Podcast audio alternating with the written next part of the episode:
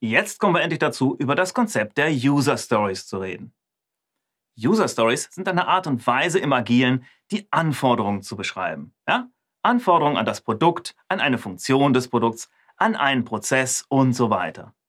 Also, was soll das zu entwickelnde leisten, bieten und wie soll es das tun?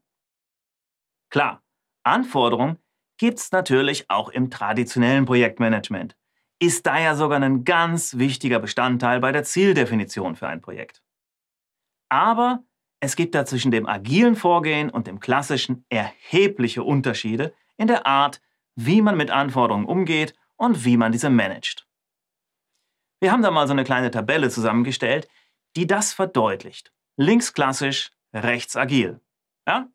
Auf der klassisch traditionellen Seite, da finden wir Schlagworte wie Anforderungen stehen von Beginn an fest detailliert, dokumentiert, nicht verhandelbar, formale Prozesse.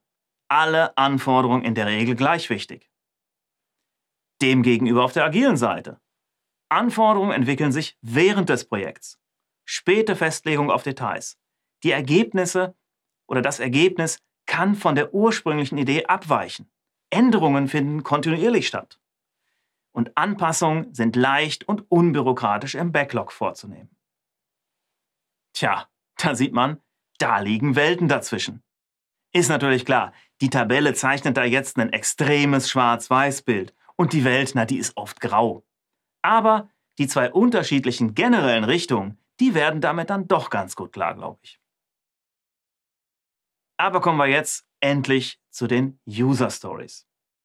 Anforderungen als User Stories zu formulieren, ist im agilen Projektmanagement sehr, sehr weit verbreitet. Die Grundidee hinter den User Stories ist es, eine Anforderung nicht abstrakt zu beschreiben, sondern greifbar aus Sicht des Nutzers, aus Sicht des Anwenders. Die Fragen sind dabei, wer möchte was, um welchen Nutzen daraus zu haben. Kann man dann so wie hier aufschreiben. Als Bestandskunde möchte ich im Webshop eine Rechnung erzeugen können, um einen steuerlichen Nachweis zu haben. Klar, das ist jetzt ein triviales Beispiel. Aber genau das ist das Grundprinzip. Und ja, da weiß jeder sofort, was gewünscht ist und worauf es dabei ankommt. Und dieses Prinzip, das kann dann auf den unterschiedlichsten Detailebenen eingesetzt werden. Man bekommt also eine Hierarchie.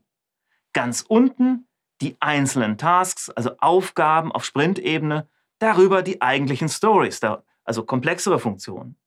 Und die übergeordnete Story, die wird oft als Epic bezeichnet.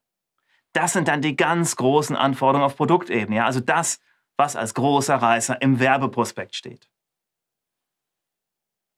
Klingt alles ganz simpel, oder? Ja und nein.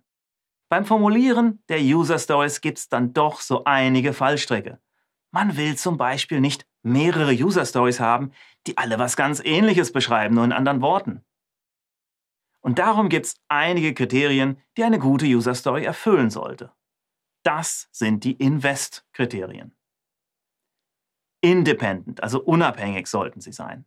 Möglichst losgelöst von anderen und mit wenigen Abhängigkeiten. Negotiable, verhandelbar. Anforderungen stehen nicht komplett fest, sondern es besteht ein Spielraum, wie eine Anforderung im Detail umgesetzt wird. Dann Valuable, werthaltig. Anforderungen müssen immer einen Wert für das Produkt bzw. den Endanwender haben. Und estimable, schätzbar. Anforderungen müssen so ausgearbeitet sein, dass sie vom Entwicklungsteam auch geschätzt werden können. Und small, klein sollten sie sein. Anforderungen sollten im Rahmen eines Sprints umgesetzt werden können. Sind sie zu groß? Na, dann müssen sie verfeinert werden. Das gilt jetzt so allerdings nur für Elemente des Product Backlogs, also die, die schon Kandidaten für kommende Sprints sind. Alles, was weiter in der Zukunft liegt, das darf größer und unschärfer formuliert werden. Und testable, prüfbar. Ja, jede Anforderung sollte natürlich über Akzeptanzkriterien Kriterien verfügen, um die korrekte Umsetzung auch prüfen zu können.